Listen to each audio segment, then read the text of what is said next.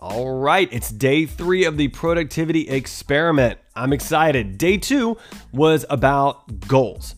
So I'm to share some of my goals and using my 555 method so that you can see how the goals work together. So, two goals for the year. One is to get our family car into the garage.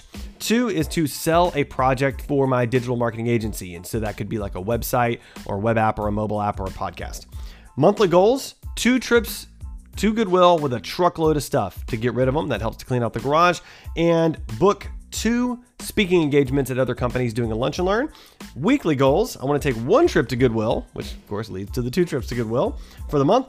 And I want to reach out to three companies to see if they're interested in me coming to speak and do a lunch and learn at their company. So that's an example of how all the goals work together in my 555 method so that I can stay on track and really make sure I'm getting my stuff done. So now, Day three, the productivity experiments. The last day, we're going to talk about motivation. And today, we're going to focus on energy because one of the reasons that we don't get things done is because we are drained and we're not replenishing ourselves. And so we're going to we're going to make two lists today.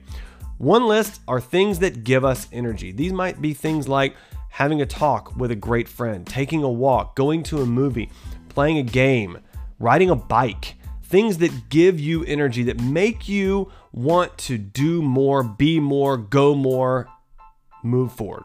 Okay, next list things that drain our energy. These are the things that we walk away from just drained and tired and ready to go to bed. So maybe it's a networking meeting if you're an introvert. Maybe it's a long all day meeting at work.